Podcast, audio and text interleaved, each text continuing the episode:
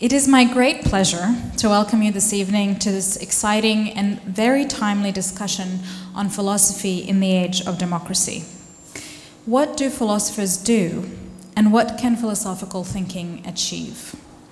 What is the relation between philosophy and other disciplines and between philosophy and politics? What role can or should philosophy play in the democratic nation state? What is a philosophical education and what can philosophy contribute to contemporary life? These are the questions that we'll be discussing this evening with Professors Richard Eldridge and Paul Redding. Richard Eldridge is the Charles and Harriet Cox McDowell Professor of Philosophy at Swarthmore College in the USA. He specializes in aesthetics and theory of criticism, philosophy of language, philosophy of mind, philosophy and literature, German idealism, and Wittgenstein.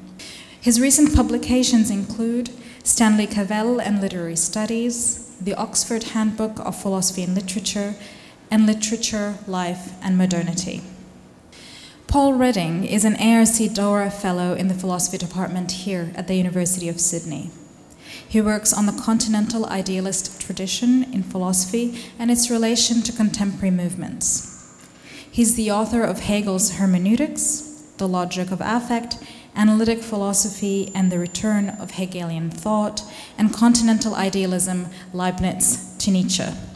I am Dalia Nassar, an ARC DECRA Fellow in the Philosophy Department here at the University of Sydney, and I will be chairing tonight's session. Richard and Paul will each discuss the theme of philosophy in the age of democracy. I will then ask them some questions, and this will be followed by a discussion with the audience. So please join me in welcoming Richard Eldridge.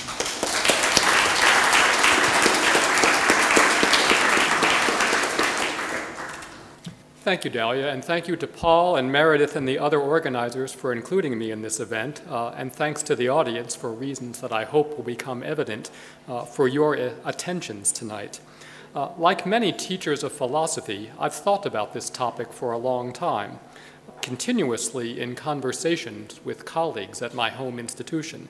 After all, the US does have pretensions to being a democracy, at least. Um, but I'm very eager to hear thoughts and reactions from an engaged public of grown ups outside a classroom. As will become evident and easy to follow, my talk comes in two parts. The first part considers Plato's highly critical yet perceptive account of democratic life, as well as Plato's solution to the problems of that life, a solution that I think we cannot and should not accept. Part two then considers how to avoid the evils Plato sees in democratic life, but by other means. Uh, I have four suggestions to make about how to achieve and maintain a healthy democratic life and about the place of philosophy in doing that. So here goes. From his own time to the present, Plato has done as much or more than anyone else to set the public image of philosophy. The Republic is still the single most commonly taught text in primary source introductory philosophy classes around the world. Much of that text turns on a contrast between the philosophical regime and way of life on the one hand, and the democratic and later tyrannical regime and way of life on the other. The picture of democracy that is developed in the course of this comparison is not pretty. While Socrates concedes, there are going to be a lot of quotations now, concedes that it's most of all under this constitution, the democratic one, that one finds people of all varieties, and that many people would probably judge this regime to be the most beautiful. He also goes on to dwell at length on the consequences of the liberty and license that characterize democratic life.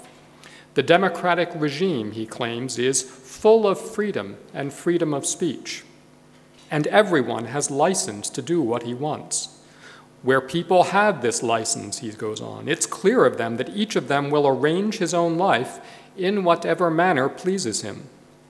The results, however, of allowing this degree of liberty are that it becomes inevitable that freedom should go to all lengths so that a father accustoms himself to behave like a child and fear his sons, while the son behaves like a father, feeling neither shame nor fear in front of his parents in order to be free. A resident alien or foreign visitor is made equal to a citizen. As the proverb says, dogs become like their mistresses. Horses and donkeys are accustomed to roam freely and proudly along the streets, bumping into anyone who doesn't get out of their way, and all the rest are equally full of freedom. Education is corrupted into a mixture of self seeking and flattery. Socrates claims a teacher in such a community is afraid of his students and flatters them while the students despise their teachers or tutors. And in general, the young compete with their elders in word and deed, while the old stoop to the level of the young and are full of play and pleasantry, imitating the young for fear of appearing disagreeable and authoritarian. The political process is corrupted into sycophancy as voters give no thought to what someone was doing before he entered public life, and honor him only if he tells them that he wishes the majority well. The legal system becomes subject to manipulation by money and power, as the citizens take no notice of the laws, whether written or unwritten, in order to avoid having any master at all. Both plaintiffs and defendants take pride in being clever at doing injustice and then exploiting every loophole and trick to escape conviction. And worst of all are the consequences for individual life. Given free rein to do what he will, the individual, Socrates says, surrenders rule over himself to whatever desire comes along where our dreams make it clear that there is a dangerous, wild, and lawless form of desire in everyone. Democratic individuals committed to self seeking will call reverence foolishness and moderation cowardice, and they will hold that measured and orderly expenditure is boorish and mean especially the young, will be corrupted by the possibility to taste the honey of the drones and associate with wild and dangerous creatures who can provide every variety of multicolored pleasure in every sort of way. As a result, they never taste any stable or pure pleasure. Instead, they always look down at the ground like cattle and with their heads bent over the dinner table, they feed, fatten, and fornicate. Terrific translation, a favorite line. And so the democratic individual lives on, yielding day by day to the desire at hand, with the qualification that those without the means to do this become a disgruntled rabble of paupers who are all too likely to turn to a dictator for redress of their grievances. The only cure for these interrelated social, political, psychological, cognitive, and moral miseries, according to Plato, is the rule of the philosophers. Until philosophers rule as kings, or those who are now king, called kings and leading men genuinely and adequately philosophize, that is, until political power and philosophy entirely coincide, cities will have no rest from evils, nor, I think, will the human race. This entitlement of philosophers to rule is rooted in their having uniquely, after a laborious education, grasped the form of the good that is the most important thing to learn about, since it is by their relation to it that just things and the others become beneficial and useful. The form of the good is the cause of all that is correct and beautiful in anything, so that anyone who is to act sensibly in public or private must see it. Plato does concede that sometimes, rarely, individuals might manage, without supporting educational, political, social, and other institutions, to do this on their own. That is, to see the form of the good. There is a model of the ideal city laid up in heaven for anyone who wants to look at it and make himself its citizen on the strength of what he sees. It is, in fact, better for everyone to be ruled by divine reason within himself on his own. But if that is not possible, then this rule must be imposed from without, so that as far as possible, all will be alike and friends, governed by the same thing, rather than vulgarly competitive, self seeking, and self centered competitors. That's the end of part one. Without providing detailed empirical evidence, though I note, for example, that there are some experimental findings showing that, quote, heavy TV viewers do not benefit, but instead report lower life satisfaction with access to more TV channels. In other words, more choice is not always good. Uh, I take it that Plato's worries about democratic life are broadly recognizable, despite the hyperbole. At the same time, we are scarcely likely to find Plato's solution either plausible or attractive. Just what the form of the good is, a pattern of all particular types of goodness, somehow existing abstractly in Platonic heaven along with the numbers, and independent of and able to correct wants and desires as individuals experience them, just what that is is obscure. Moreover, it is implausible that we should want to be, quote, all alike. Free experimentation in ways of life under conditions of democratic liberty, where many different individuals and peoples may bounce off and learn from one another, is surely a good thing, as John Stuart Mill eloquently pointed out in On Liberty.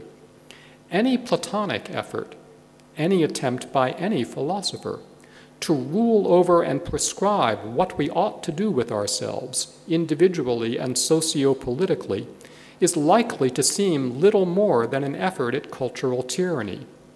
Why not let a hundred flowers bloom, let a hundred schools of thought contend? Against Plato, there is more than a little wisdom in this suggestion.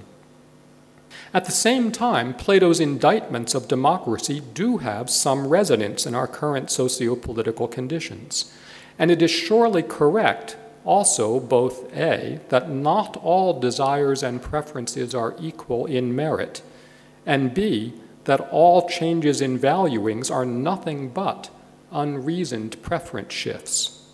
For example, my children, when they were very young, significantly preferred the Barney song a song about friendship sung by a giant purple dinosaur on a television show, to Bach's cello suites. Happily, their preferences have now shifted. But does it seem plausible to say that they simply shifted? End of story. Rather than that this shift somehow involved a growth in maturity and in their understanding of what is both musically and humanly valuable sometimes it is possible to discover things that are more reasonably worth wanting and doing. To be sure, this is only one example, and not everyone will agree with even this one. But the phenomenon of, in some way or other, becoming at some point or other more aware of what is worth wanting, beyond simple sensory pleasures and material acquisition, is available to everyone at some point. We seem then to find ourselves in a mixed position, not as badly off within democratic life as Plato thought, as well as in possession of the genuine good of liberty that Plato failed to appreciate. But also, we are worried about cultural drift, free riding, hyper litigiousness, the rule of money, economic inequality and exploitation, and personal and social chaos, all more or less as Plato predicted. How then have we managed to resist to some extent the complete collapse into chaos that Plato predicted? And how might we come to do better by building on these sources of meaning and of resistance to chaos than we are doing at exactly this moment?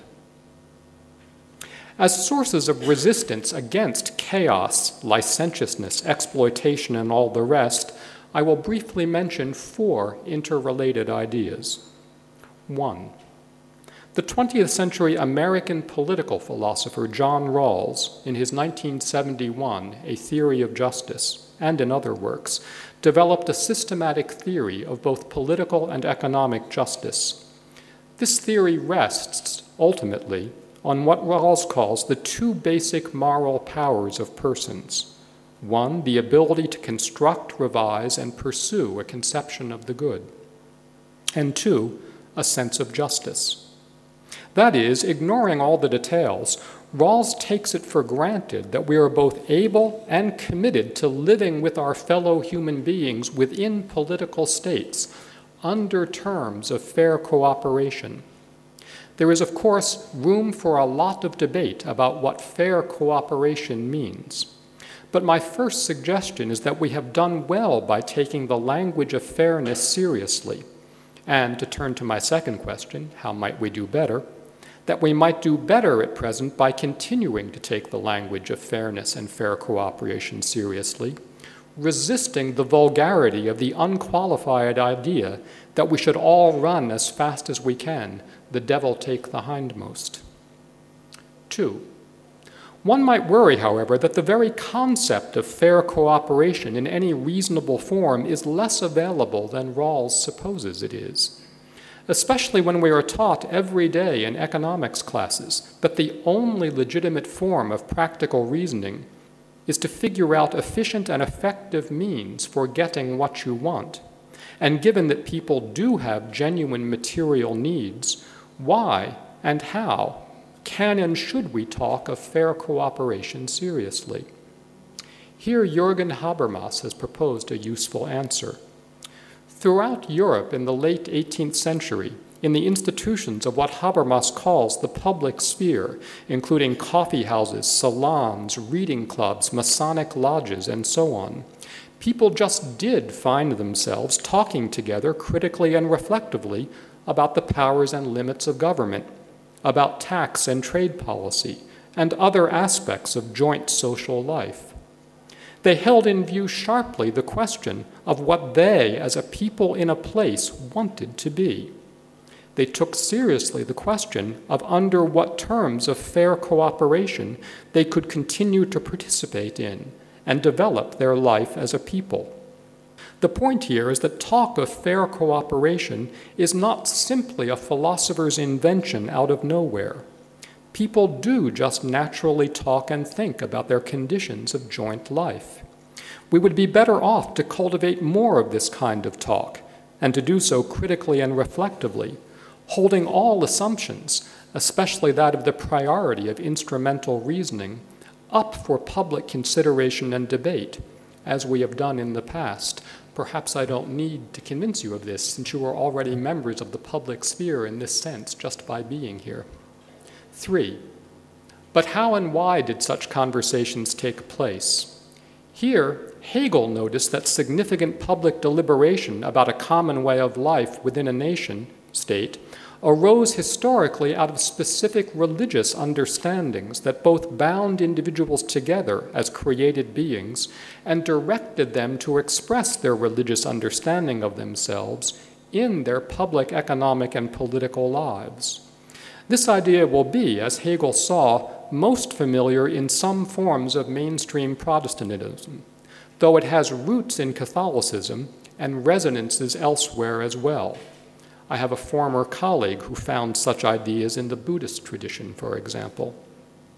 Here, for us, both increasing secularization and increasing diversity among religious commitments are problems in comparison with the relative unities of the Protestant regions of the nation states of Northern Europe in the late 18th century.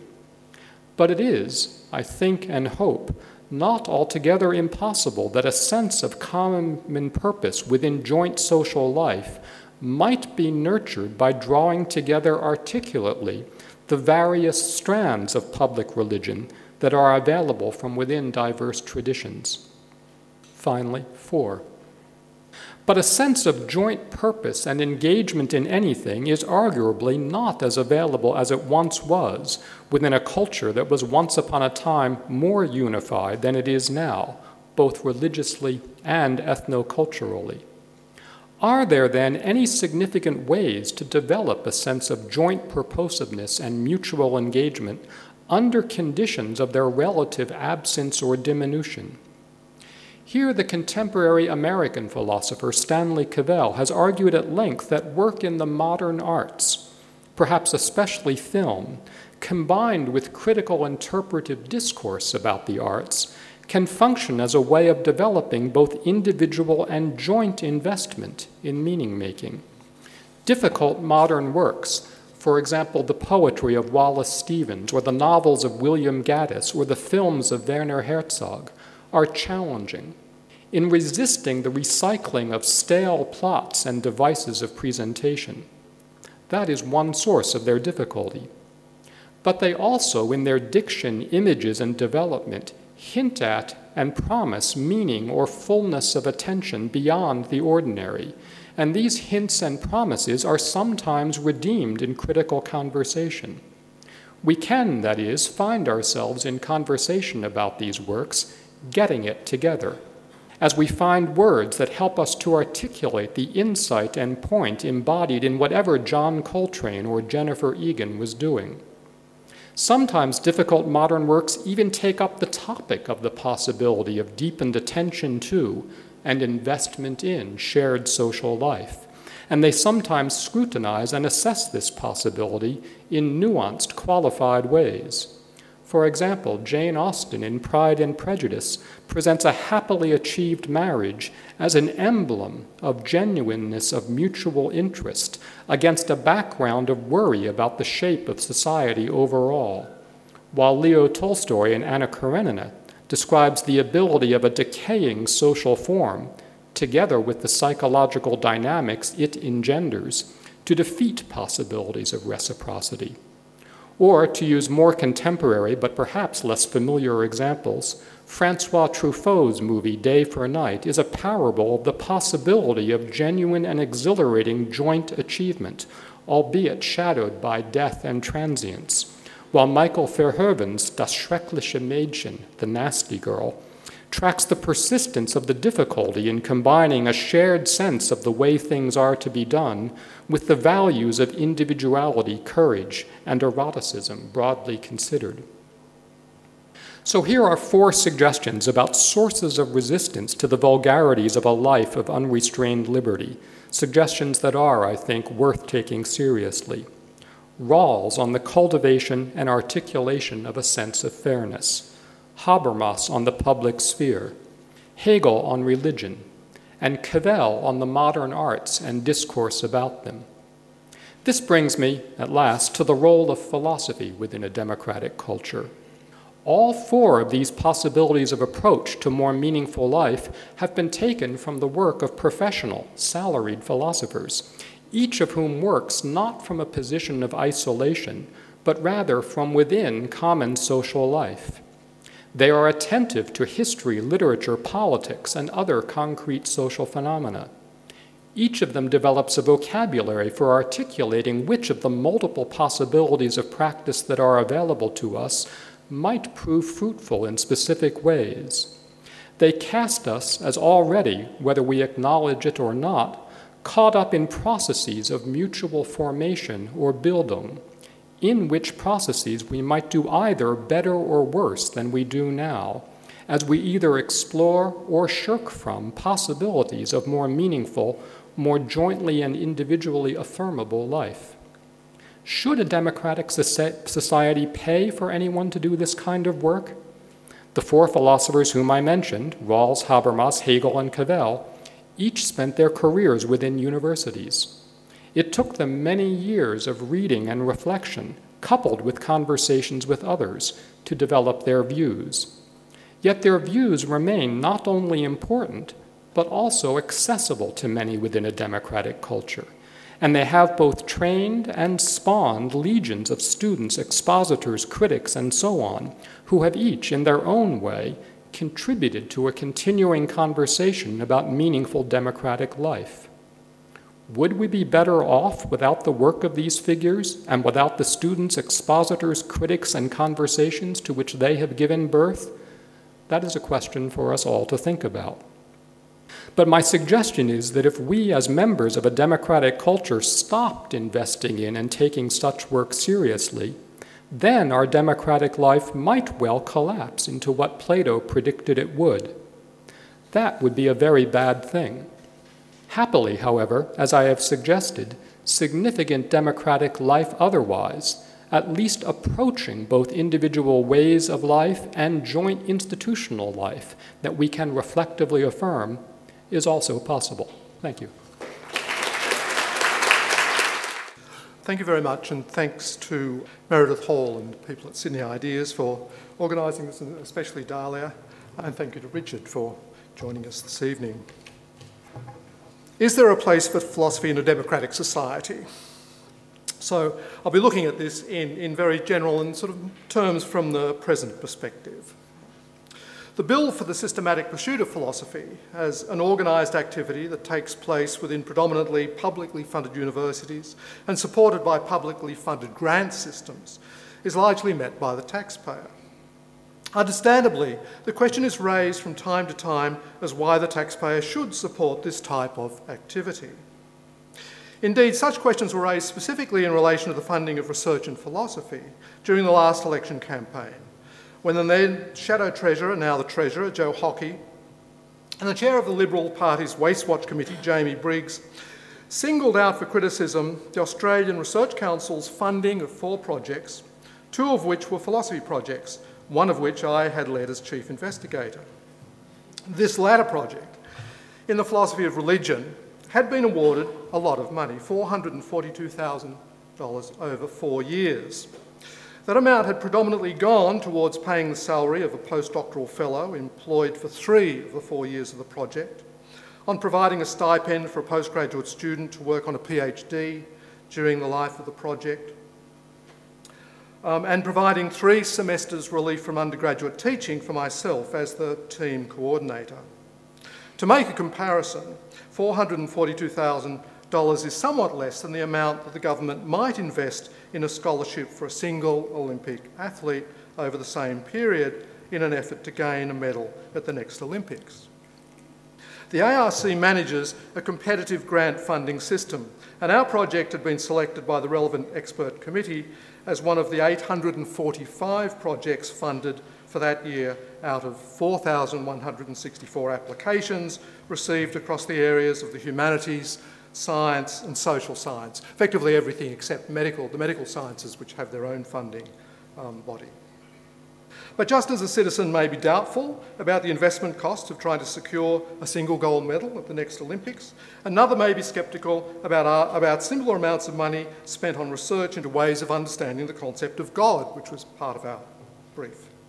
Why should there be organised philosophical activity in a modern community such as ours, and why should it be supported by the taxpayer? Philosophy, in particular, in this context, might be thought of as an easy target. Similar, similar questions are not likely to be raised in relation to forms of research in relation to which citizens might sell, see themselves as potential beneficiaries, research in the medical sciences being the obvious example. Indeed, the Coalition's tack on the funding of philosophy was accompanied by contrasting these unworthy projects with more worthy ones, such as um, research into diabetes and dementia.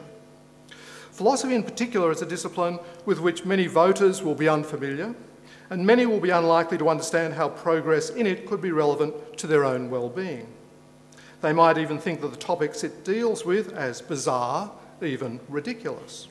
Why should why then should they see their taxes spent in its support? Well, as we've heard from Richard, Plato, of course, had an answer um, as to the necessity of philosophy for society. Employing a crude anthropological theory in which individuals were effectively divided into thinkers, doers, and consumers, we might think of them as sort of nerds, jocks, and everybody else. The political task from Plato's point of view was to ensure that the thinkers ruled, so as to guarantee the rule of reason over the various lower forces of unreason. His solution, as we've heard, was the philosopher king. But to put the best spin on this, we might say that the underlying idea was that the best polis would be one in which decision making was somehow philosophically informed, that is, informed by some type of pure, disinterested reasoning that Plato thought of as typically philosophical. But we don't have to accept Plato's very questionable anthropological theory here. There's no reason why the so called rule of reason be thought in terms of the rule of an individual or group of individuals, some group of experts or whatever, that are somehow identified um, as the custodians of reason. And stripped of Plato's particular interpretation, it's hard to argue with the idea that decision making, informed by the best standards of reasoning, um, is a good thing. And so, approaching this issue from the perspective of life in a modern democratic society, one might think it more from the perspective of, say, the education of the citizens of that society. If having a say in determining the course of society is to be devolved over the citizens, then is it not a good thing to encourage in citizens as much as possible the development of the type of reasoning capacities that Plato bundled up into the philosopher king? Those capacities needed to make rational decisions within a complex modern world. We might, for example, think that as increasing percentages of our population get to participate in tertiary education, which is predominantly where philosophical education happens, that at least part of this education be thought of from the perspective of preparing them for lives as citizens, not simply as directed towards vocational training. For this reason alone, it might be thought the role of philosophy in the curriculum of the modern university could be encouraged, and it could then be argued that it would be unrealistic to think of the maintenance of a healthy philosophical education without opportunities for the educators themselves to practice as well as teach philosophy. This, after all, is a principle at the heart of the modern university conceived as an institution in which learning and teaching are thought of as themselves somehow informed by active pursuits of the disciplines being taught, that is, broadly informed by research. Even so, given the comparative unfamiliarity of systematic philosophy, I think something more needs to be said here. Popularist ridiculing of philosophy is, after all, as old as philosophy itself. As it was put during the election campaign, why should the public fund a group of people sitting around waiting to have a good idea? Isn't this something that they can do in their own time, on weekends, say? Why should taxpayers be concerned with answers to ridiculous questions? In trying to engage with criticisms of these sorts, I think we must get beyond certain popular pictures of the nature of philosophy. Pictures that themselves often derive, I think, from the Platonic heritage of philosophy. And that can, do, and that can be a hindrance to understanding what philosophy is in the modern world. Philosophy as an activity, I suggest, has long been pictured in ways that reflect the particularly anti democratic milieu within, it, within, within which it first developed in the Athenian polis, and a more appropriate picture of this activity is needed for thinking about its place in modern democratic societies. Certainly, Richard has sort of covered um, a variety of areas that are relevant in that respect.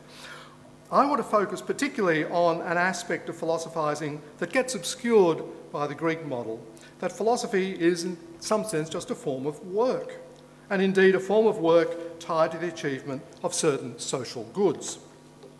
So, the second part of my talk is called Philosophy as Intellectual Work. Among the assumptions found not only in Plato but in many other ancient Greek thinkers that might be found problematic here, I want to focus on the view of, of knowing understood on the model of a type of disinterested looking or observation, a type of looking with the mind's eye, somehow analogous to the functioning of the bodily eye. This is a picture that promotes the idea that knowledge can be arrived at independent of acting in the world. This traditional view of knowing has had many critics in modern times, the American pragmatist John Dewey being one of the most insistent. Dewey thought that this conception of philosophy was something we inherited from what was effectively a slave owning society that simply disparaged human labour as something not properly fit for rational human beings. Consequently, this conception sought to separate knowing from acting in the world. On Dewey's replacement view, much of which he took over from the earlier German philosopher Hegel, knowledge should not be thought of as some type of private possession of which only, certainly only uh, certain individuals are capable.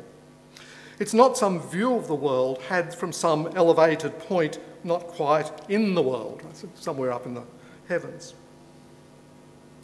Um, a God's eye view, as some people talk about, a view from nowhere, a helicopter view. Rather, we're all born into a vast storehouse of accumulated beliefs, interpretations, and representations of the world established in and handed down from the past. Hegel's sort of general way of capturing this was to talk about spirit. Such a storehouse is, excel- is itself the product of early attempts to make sense of the world and our place in it. And the earliest stages of life will be largely devoted to incorporating this, what Hegel thought of as second nature, into ourselves. At some stage, but only in virtue of this earlier period of acculturation, we become capable of holding these claims up for scrutiny, of asking why we should accept them as true. Engaging with them in this way might be thought of as what one thing that philosophy does. Possibly the easiest way to get an initial grip on this approach to human knowledge is to consider the history of particular sciences. Although I certainly don't want to restrict the scope of this idea to the sciences, and we could equally well talk about other forms of representations in the arts, religious beliefs, and so on, in this process of a type of general sense making of the world. To tell the history of a science, much as, say, the modern physics, for example, will be predominantly to tell the story of the replacement of earlier views, let's say the traditional um, Aristotelian view of the cosmos that was replaced in the early modern period, the rise and fall of subsequent theories, models, general accounts of explaining the world, particular ways of making claims, testing those claims, and so on. In the language used by a philosopher of science, Karl Popper, the growth of a science such as physics will not be just the steadily accumulation of beliefs or facts or something like that, but a, dyna- a dynamic process of what he called conjectures and refutations. Individual thinkers, of course, come into this picture. Think of Newton, Einstein, perhaps Peter Higgs. But these will be seen as innovators who appeared at the right time in the right place, solving some particular problem that had arisen in the culture waiting to be solved of introducing radically new explanatory concepts and so on. That is, doing the work of transforming the sorts of structures which they had inherited from those coming before them and putting their distinctive stamp on the way these structures would evolve into the future. So, on this view, thinking, I suggest, is indeed a type of work, but not primarily work directed on worldly objects as such, like, for example, activities of gardening or building a house. Its work predominantly carried on on what we might think of as ideal objects, theories, models, general accounts. And that this is carried out predominantly in symbolic media, in human languages, in the media of mathematics, maybe formalised languages in the natural sciences, and so on. All of languages, media within which ideal entities like this are represented. The Greek Platonic view of philosophy as a type of seeing, I suggest, uh, tends to obscure this working dimension of thought and can thereby obscure the role philosophy has played and continues to play in this collective development of human society.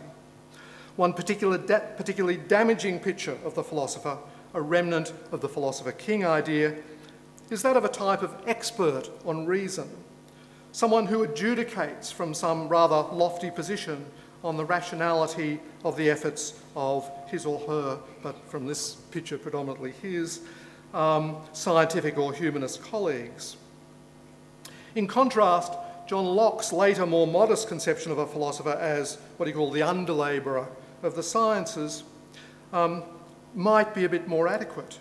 Although I'd not want to limit the scope of this role to that of serving the sciences, and I would differ from Locke as to the actual goal of the labourer, of the labour that the philosopher tried to achieve.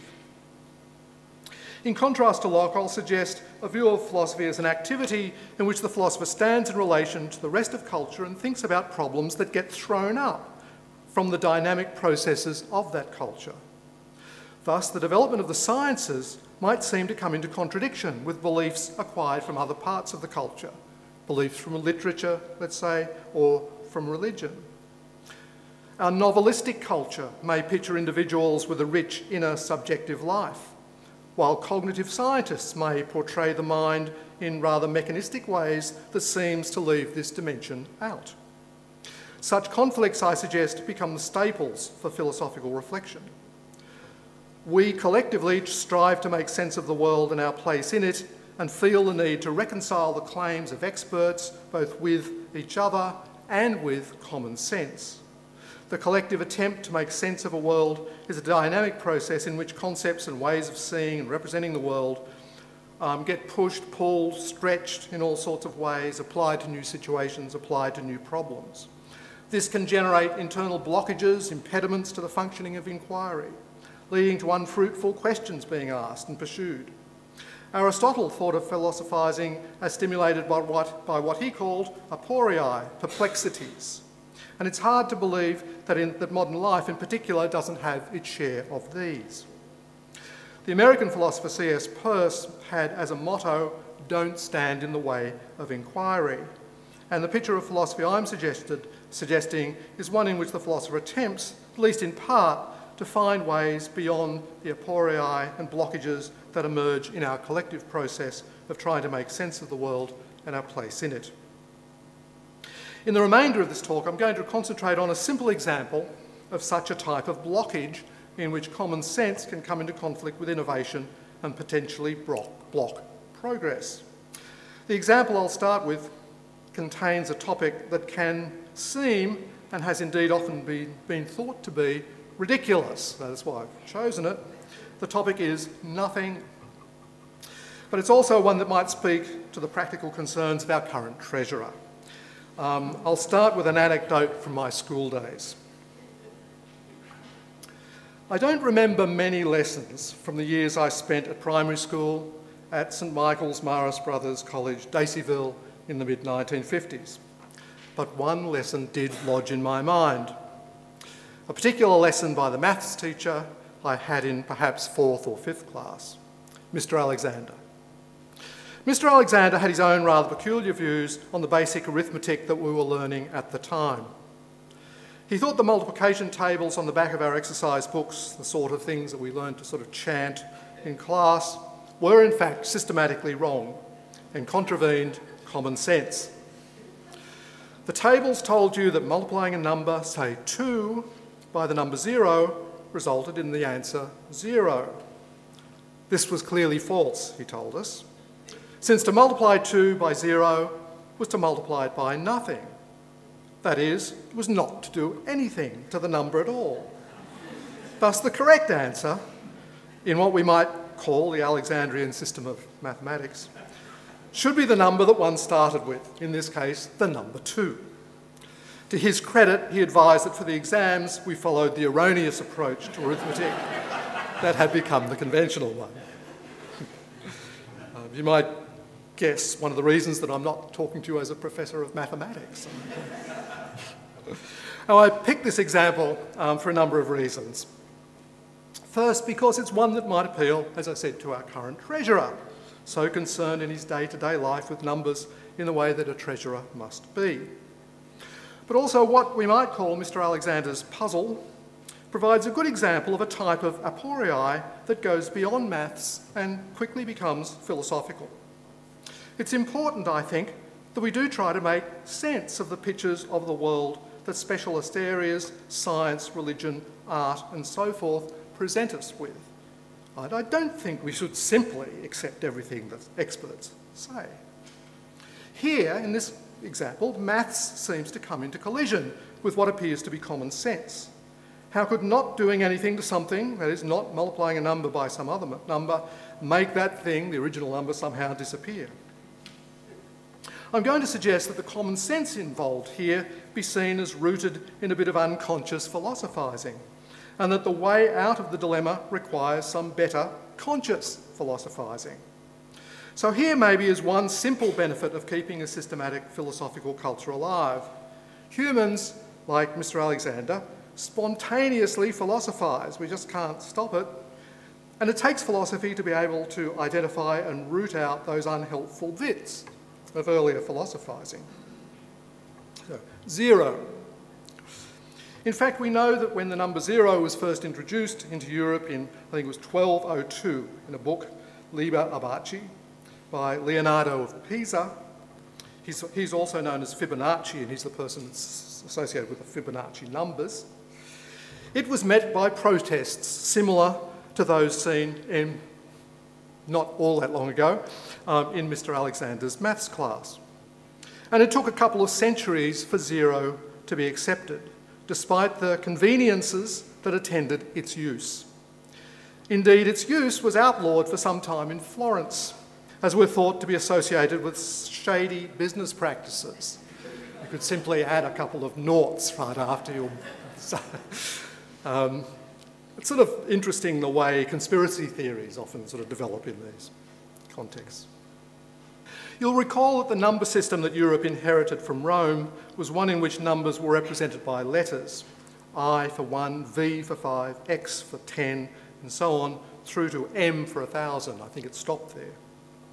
Single or single ones or strings of ones um, could be put before or other numerals to get, you know, 4, IV, um, 8, V11, and whatever. But there was no zero.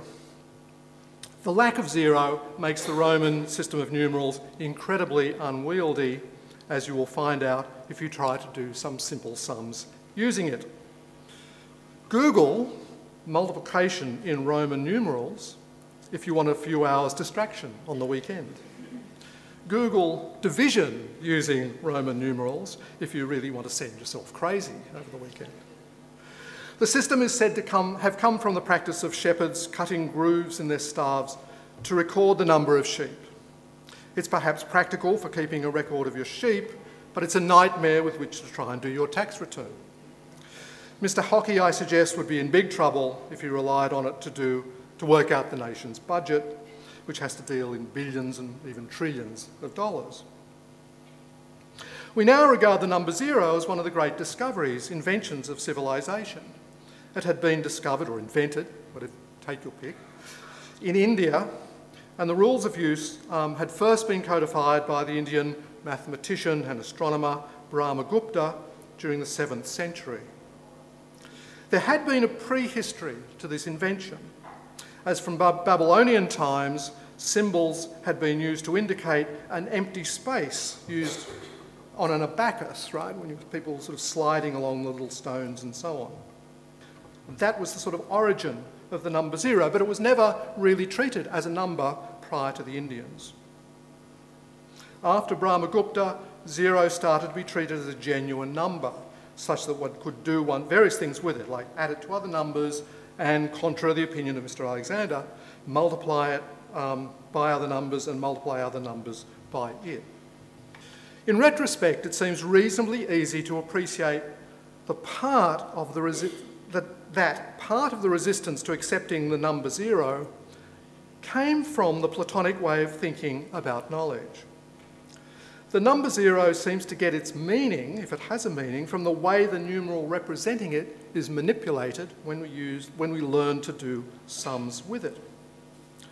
But if we think of knowing as a type of seeing, we'll find it extremely difficult to get anything like an idea of what the number zero is into focus by the mind's eye. We might think if, you know, three apples, take one away, there's two apples. Take one away, there's one apple. Take one away. The Greeks may have invented mathematics as a system and, and as a logically unified science, but Greek mathematics was effectively limited to geometry with its visual figures. Calculation was in fact disparaged as a slavish activity and number theory was left undeveloped. Um, arithmetic and algebra just didn't really get very far in Greek culture. So, the type of algebra and arithmetic required when the sciences were reignited in the 16th and 17th centuries needed to come from another source. And they tended to come from this, um, the Indian uh, tradition transmitted by the Arabs. In fact, an obstruction to the introduction of zero into European culture was not the only example of how the sort of knowing as seeing metaphor can get in the way of inquiry. Around the same time, similar obstructions to the development of the idea of void space, an idea that was required by Newton's physics, came from the very same Greek set of assumptions. From the dominant Aristotelian point of view at the time, there just wasn't anything that we could talk about called space. For, for Aristotle, there were places, but there was no sort of sense of space. And the very idea of space was dismissed as ridiculous because it was simply nothing, and you couldn't say anything intelligible about nothing. With the benefit of hindsight, we might sort of chuckle about these examples, but it would be very nearsighted, I suggest, to think that in relation to some of the ideas, uh, the, the, some of our own ideas, we are, we are not in the position of um, the critics of Leonardo of Pisa um, and, um, and Newton. Radical innovations are almost universally initially dismissed out of hand as being ridiculous, simply because they're new. They have to be given a chance to prove themselves. But let me bring the issue of zero a bit closer to our own time. We normally think that any number divided by zero gives the answer infinity, and this has always been thought to be a particularly problematic notion. Infinity just doesn't seem like an actual number, and paradoxes seem to follow from treating it as a number. For example, if we start listing all the even numbers, it's obvious that we can pair this sequence of numbers with the list of natural numbers, right? So all the odds and evens. That is, if we continued this process to infinity, there seems to be the same number of even numbers as there are odd and even numbers. But surely there are twice as many natural numbers as there are even numbers. So it's paradoxes like this that kept, kept mathematicians themselves away from the realm of infinite numbers. That, at least it was like that up to the end, late 19th century. Um, and against conventional opinion, Georg Cantor decided to treat infinity as a number and produced various proofs to the effect that there were, in fact, more than one um, infinity. Indeed, later came to be thought to be shown uh, that there was an infinite number of infinities. Here, the introduction of infinity as a number was opposed in the way that zero had been opposed almost a millennium before. Um, mathematic opponents of Cantor, for example, tried to prevent his works being published in um, journals of mathematics and so on.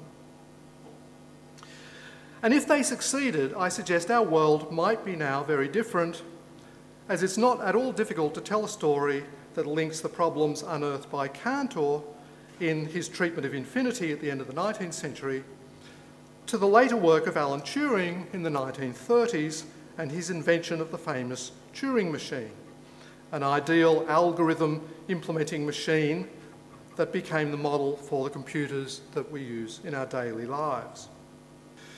We've come to expect and demand innovation within modern culture, and particularly science, and as long as there is a dynamic modern culture, there will be, on my understanding of philosophy, a place for philosophical thought, as, among other things, a discipline whose practitioners are trained to apply, just trained to try to locate and deal with the sorts of aporia that are thrown up in the course of inquiry and that often threaten its progress. Such aporia are thrown up and seen as problems, I suggest, because it is, our, it is in our nature to try and make sense of the world and our place in it. Um, it's in our nature to be like Mr. Alexander and sort of, you know, think there's something wrong here and think about it. As long as we continue to do this, there will be a place, I think, in our culture for organised philosophy. Thank you.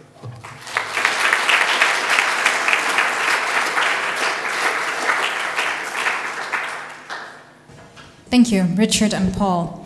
So I will just ask a couple of questions of the two speakers and then we'll uh, move to the audience questions. Richard, one of the things I particularly enjoyed in your presentation was the depiction of Plato's vision of democracy as being not very far from our own world. The rule of money, economic inequality and exploitation, and personal and social chaos doesn't sound that unrecognizable. In fact, it's quite recognizable.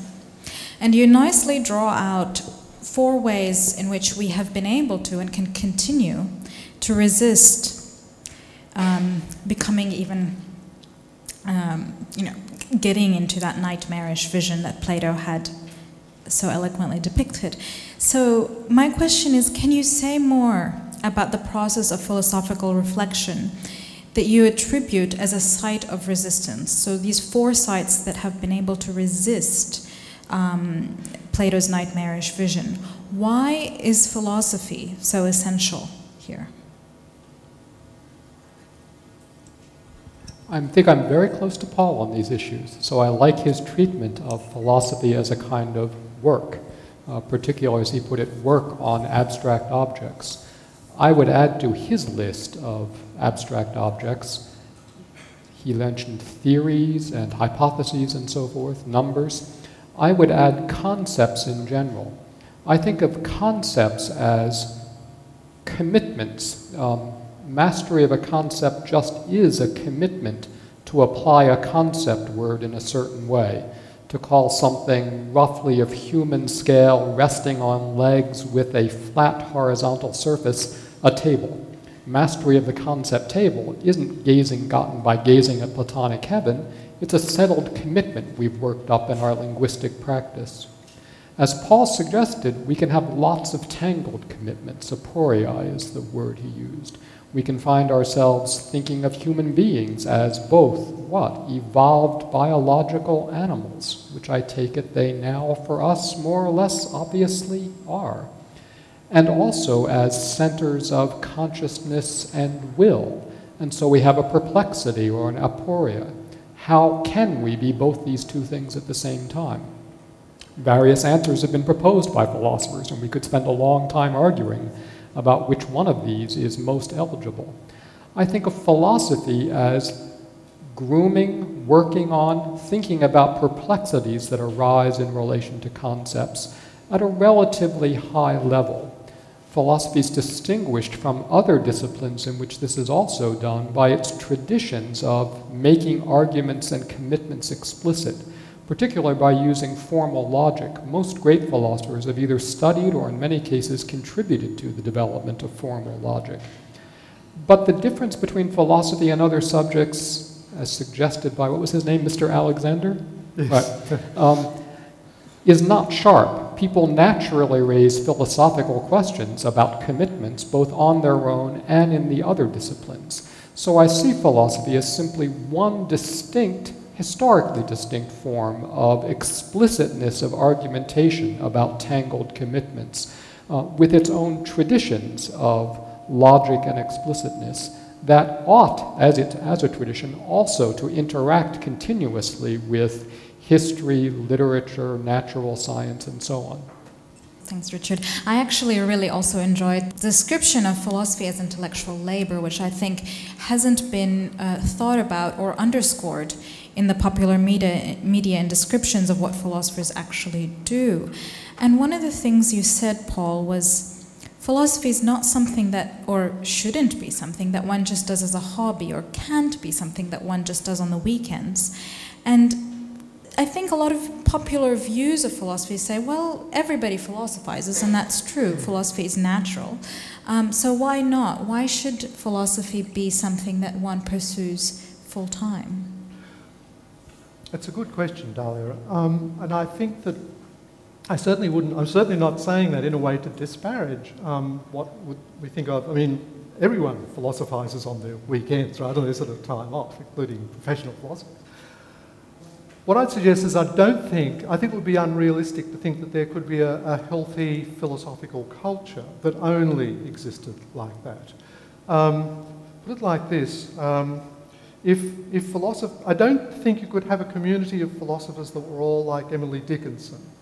Right? I mean, there needs to be a sort of a body of people who, in some sense, are organised, talk to each other, meet each other at conferences, read each other's books or papers or something like that, um, in order for there to be a philosophical community to exist. Now, it, it would be wonderful if that could um, happen without philosophy as discipline relying on the taxpayer. But I've never seen any possibility, really, um, of philosophy extending itself into uh, a type of self what self-supporting sort of activity. It would have to become extremely popular. Um, certainly, there are many popular philosophers, uh, pop- philosophers who write for a broader audience, and I'm absolutely in support of that. But I don't think we could expect the philosophical community as a whole, as were, to, to, to, to work in that mode um, at all, um, all the time. I think what we need is um, basically jobs for people um, who are perhaps they're not very, perhaps they've shown themselves not to be good at a lot of other things, but very good at one thing. Um, and um, I, th- I think we, we, we simply require the, the, the sort of tertiary education um, system uh, to provide a place for philosophy, at least in the present time. Speaking of education, um, my last question is to both of you, and I'm, I'm curious. One of the things that Plato depicts uh, about democracy is that, um, in fact, education has to be has to keep us away from becoming democrats or democratic individuals, whereas what I got from your presentations is that democracy requires education. Democracy is only possible if we have thinking, reflecting, critical individuals who are engaging in um, questioning and looking at what is a meaningful life and what is a meaningful community, what it is that we want. And this seems to be not merely any old kind of education, but a philosophical education in the in the term, the German term Bildung comes to mind here, formation, cultivation. So I would be curious to hear from both of you on the relationship between philosophical education and democracy and whether democracy is actually only possible. A real democracy is only possible if we have young people who are being educated philosophically. That's certainly what I was suggesting. Uh, to sum up the fear that about democratic life that, that Plato articulates in two words, um, potato chips, right? Potato chips are tasty. Uh, you can eat one and then eat another. Or crisps, I guess they're called here, right? That's what I'm talking about. Um, or beer, or for that matter, heroin. There are all sorts of pleasures that it's very easy to pursue.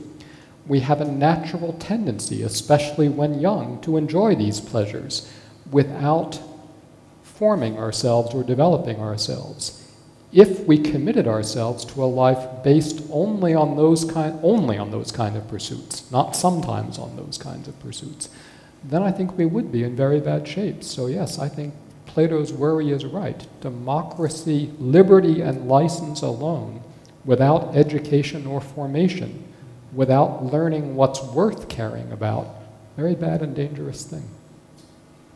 I guess I'd think of the relationship between democracy and philosophy um, by saying that philosophy needs democracy. Um, and thinking about the limitations of Greek philosophy from the perspective of what we now can see about it. I mean, it effectively it did, um, in many ways, reflect the views that you would expect of a slave-owning society. Um, the, the, the broader range of human experience that can be opened up for some sort of input into philosophical thinking um, seems to me the better. Um, the best way to get the most um, general, as it were, bits of the world in place is to appeal to the greatest range of human experience about it. Um, so, uh, for example, in one um, quite big change. Uh, maybe it's not a big enough change um, that I've seen in my career as a philosopher is the impact that feminism had on philosophy in the 70s, um, in which many people argued that there was a type of human experience that seemed to be systematically excluded from what was being thought of as the, as well, the philosophical way of thought. Um, so yeah, I think the more the better in terms of um, input into philosophy. Um, philosophy is then about the, the, attempt to make some sense of this range of input, right? The, the, the, views that people have about their lives and the views that they have about the world. Um, it's not to accept um, every type of you know, claim about the world. I mean, it's a, necessarily a systematic type of uh, discipline which tries to weed out incorrect views, tries to reconcile views with each other, and so on. Um, and I think the requirement of that is the greatest range of experience of the world. Um, in some sense, that just is, demands democracy, right? It de- demands people having a voice that is taken seriously as a voice within the public culture. Okay, thank you. And we have a handheld, uh, we have a mic that um, We'll be going around, and I ask everyone to please speak with the mic. How would, how would Plato and how would you respond to our Attorney General George Brandis's attempt to uh, increase freedom to speak by limiting uh, the laws against, and I, I may have this wrong, so I apologize if I got it wrong, racial slurs and other unpleasantries? Well, look, in many ways, acknowledging the right of free speech is an important thing to acknowledge, I think, in, in our community. But of course, rights go along with, in complex relations with other rights, right? So um, we have to think about the rights that a individual would have not to be vilified on the basis of their race or sexuality or whatever. Um, and it's not, not simply, it seems to I mean, I think the phrase that came out, if I read the news today or yesterday, was um, the right to be a bigot. Right. Um, I'm not too sure that bigotry is easily definable as a right, but certainly um, I think the right to be protected um, against uh, verbal abuse and so forth is a right. And there is a, there is a, um, there is a right. We shouldn't be too sort of, you know, protective about this thing. I think there is a right for people to express their views about other people in a fairly robust way, or other groups of people in a fairly robust way. Um, calling it a right to be a bigot, I think, is rather problematic in my opinion. We have another question, and please only speak with the mic. Uh, first of all, thank you for your wonderful talk. Uh, my question is also related to Plato. If Plato were to come alive today, uh, what would he say about the Edward Snowden saga, where a democratically elected government indulged in something against the very people who elected it, as well as people from other democracies? Now, let's assume, for the sake of this context, that Plato could speak English in both American and Australian accents. I want to hear from both of you.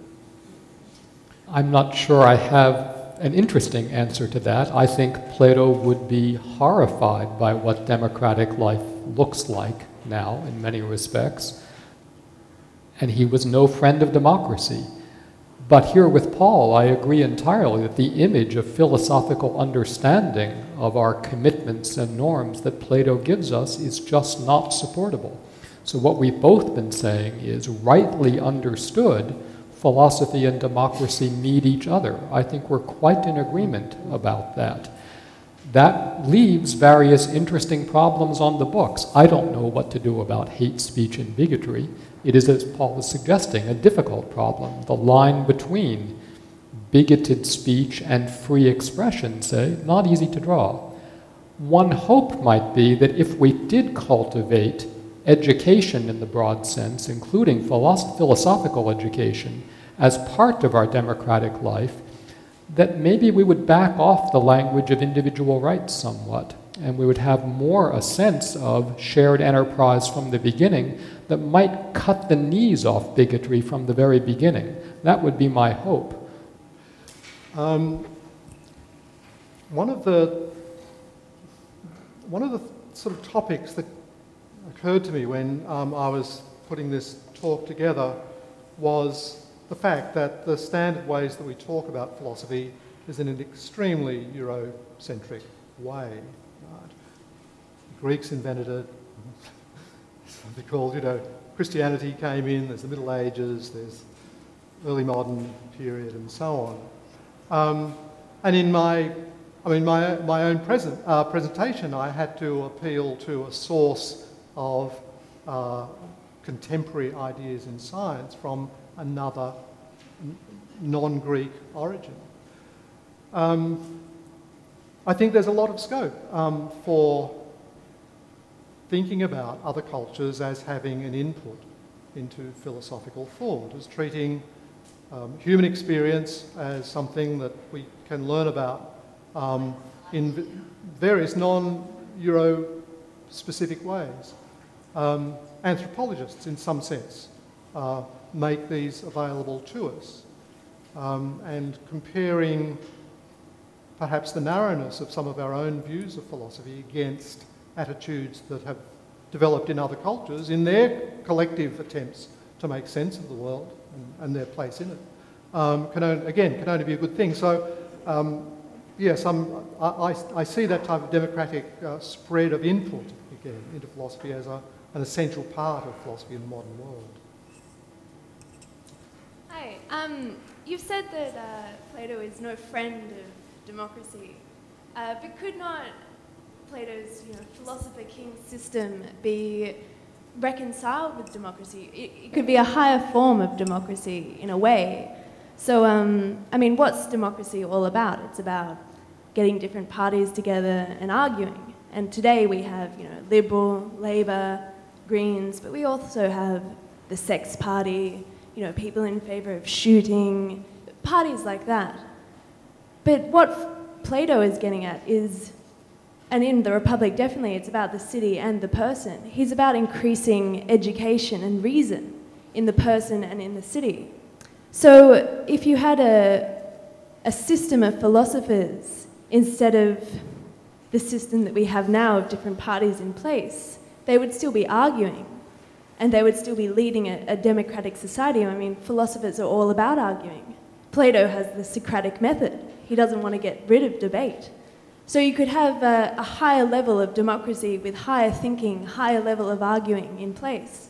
When you think about the role of a politician, I mean, it's all about recently arguing, and, and who does that better than philosophers, but at a higher level?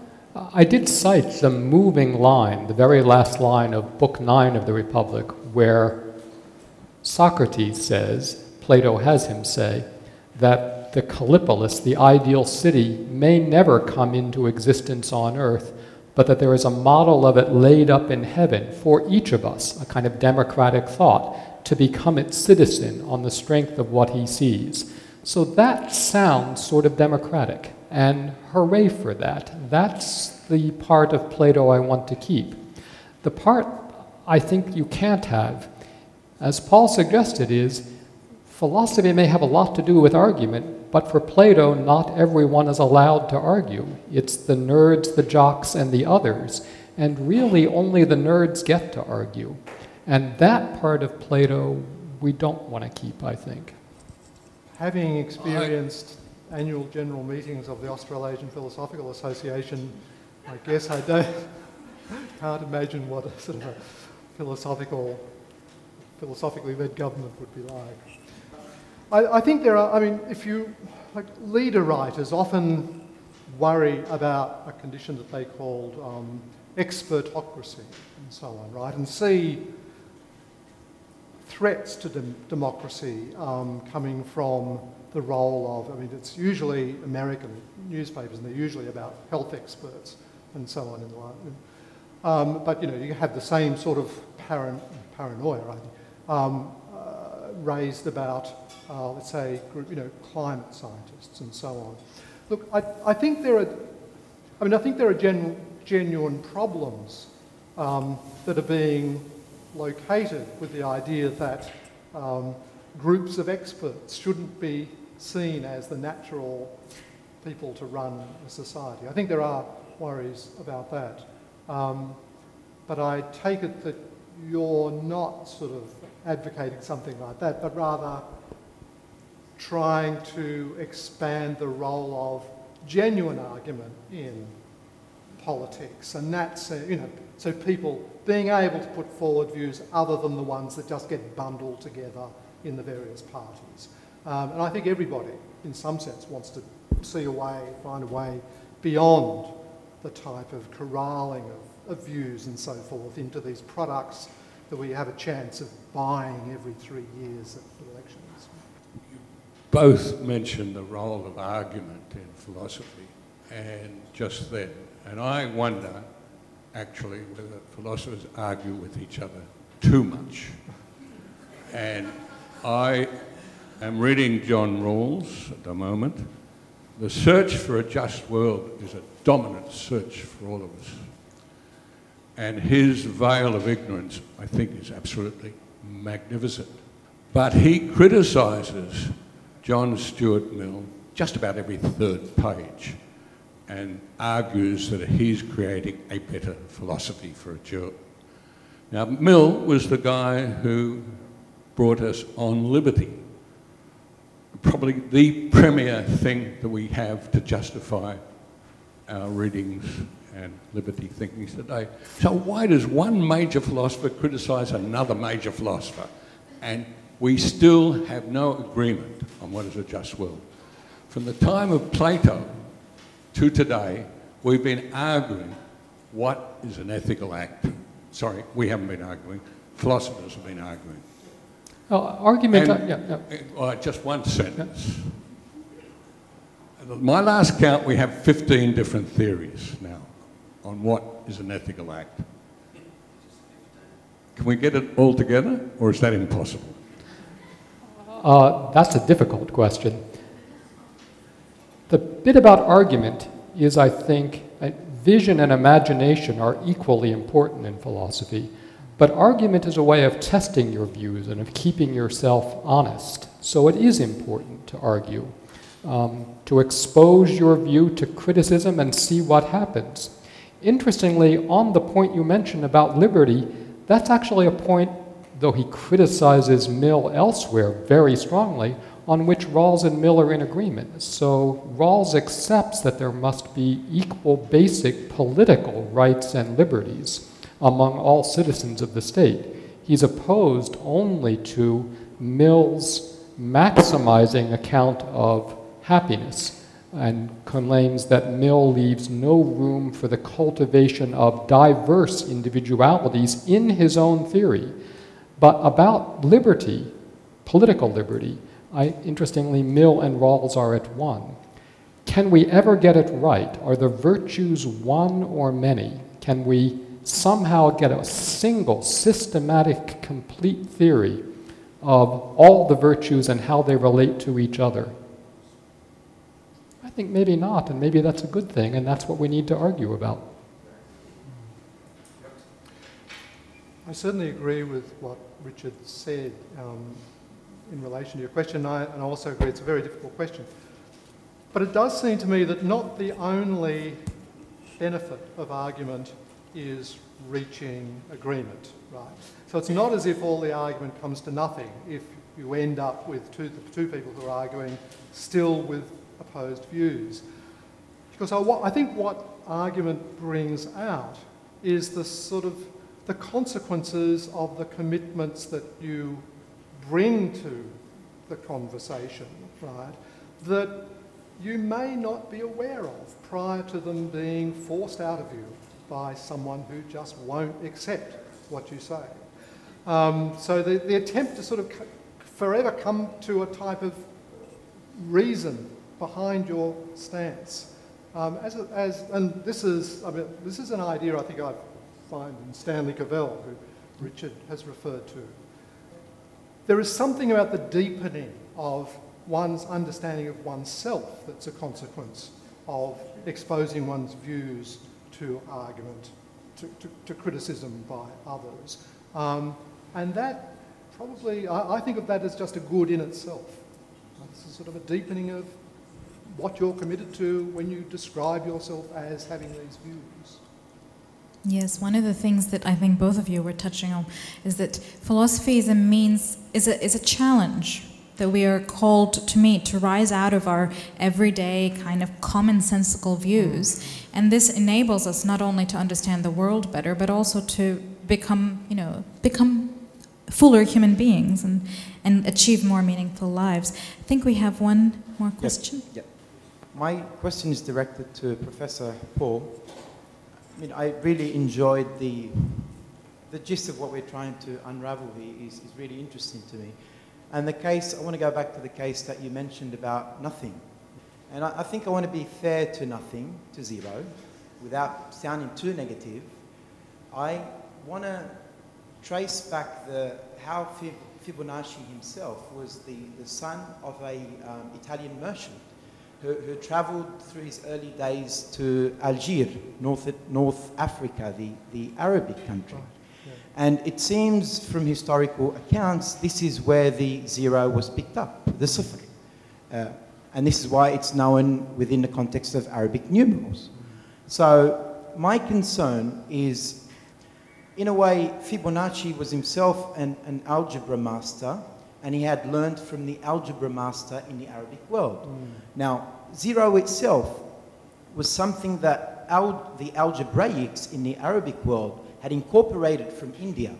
But it was a very different context to how it was used in India altogether. And so Fibonacci's context, immediate context, definitely lies within the Arabic world. And so my, my concern here, how, I mean, maybe inadvertently, but nevertheless, you skipped over the, that region, that, that part of history, and you went straight to 7th century India, which was not in any way directly related to, eh, to Italy itself, hmm. which was more living within the context of the Mediterranean. So maybe perhaps this is what the federal government was trying not to do when, when no, no, this is just being fair to, to zero, hmm. because in a way, when the God question is asked, and you now deal with the God question in, in a similar, in my opinion, skewed way, uh, potentially, then this is what the government doesn't want to get involved in. This is why they would rather fund mathematics and medicine and not questions that, you know, that would, would unfortunately skip over the Arabic world and, and its contribution potentially. And, and it, in fact, it was the Arabic culture that, through its golden age, that we currently live in, in my Thanks. opinion. Thanks.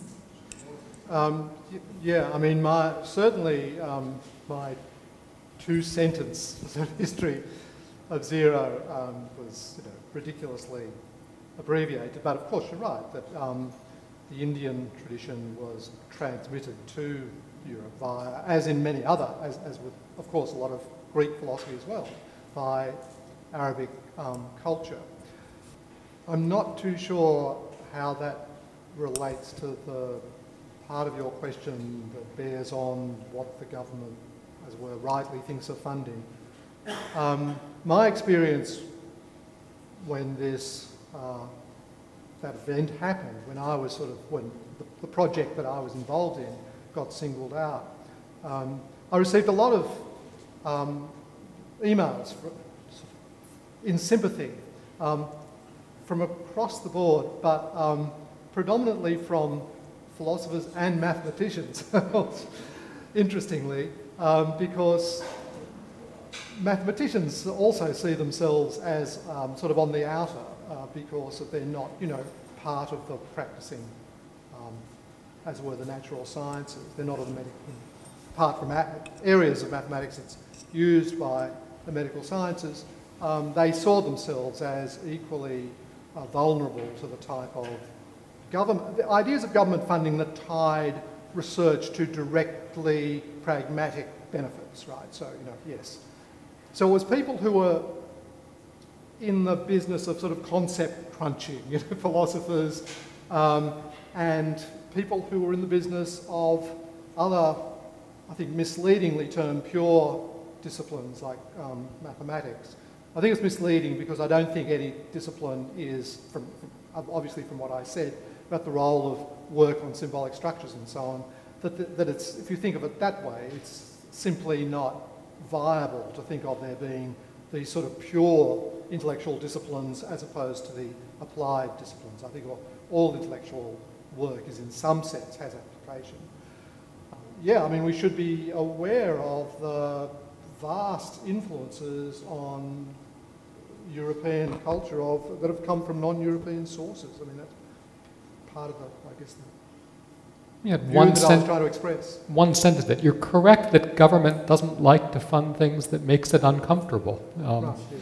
But it probably should, because we all have good reason to be uncomfortable about many things, I think. And to think about what we're uncomfortable about and maybe do better, including our treatment of the Arab world, is a very good thing to do. I think to if there are no more questions, then I'm, there is one more question. Okay, well, Just a quick one. Um, you talked a lot about work, which is great. Um, it's about activity, philosophy being an activity. Um, you've talked also about um, the philosopher king, a sort of idea hasn't really got a, got uh, a lot of legs over the years. Um, is there an opportunity to have a group of people which are very good at doing, organising, thinking, um, all sort of meld, meshed together. So is there, the question to you, is there an opportunity for, uh, rather than philosopher kings, but philosopher CEOs? It'd be a wonderful opportunity for them, I think. I mean, one of the, the things that impressed me over the years um, are sort of spontaneous groups that um, uh, sort of generate around philosophical issues. Uh, one that I had some dealings with for a while um, uh, was a group of psychiatrists who were interested in philosophical questions, who used to meet, I think, once a month. Um, I used to go along to their meetings just as a, you know, participant, in, in, no sense as a philosopher. Um, and uh, they saw these questions as eminently um, pertinent to their practice and their lives as psychiatrists. Uh, the more the better, I think. Okay, thank you. I think uh, I'm just really pleased with the way that um, both of you have underscored some things that are less uh, regarded or not so well known in the public, which is that philosophy is a kind of intellectual labor, and that common sense is not necessarily always right. I think that's something that is often mis- uh, misunderstood or overlooked. And I think that there is a need for us to think about what kind of society and what kind of individuals we want to be. And clearly, philosophy plays a huge role in that. So please join me in thanking both Professor Eldridge and Professor.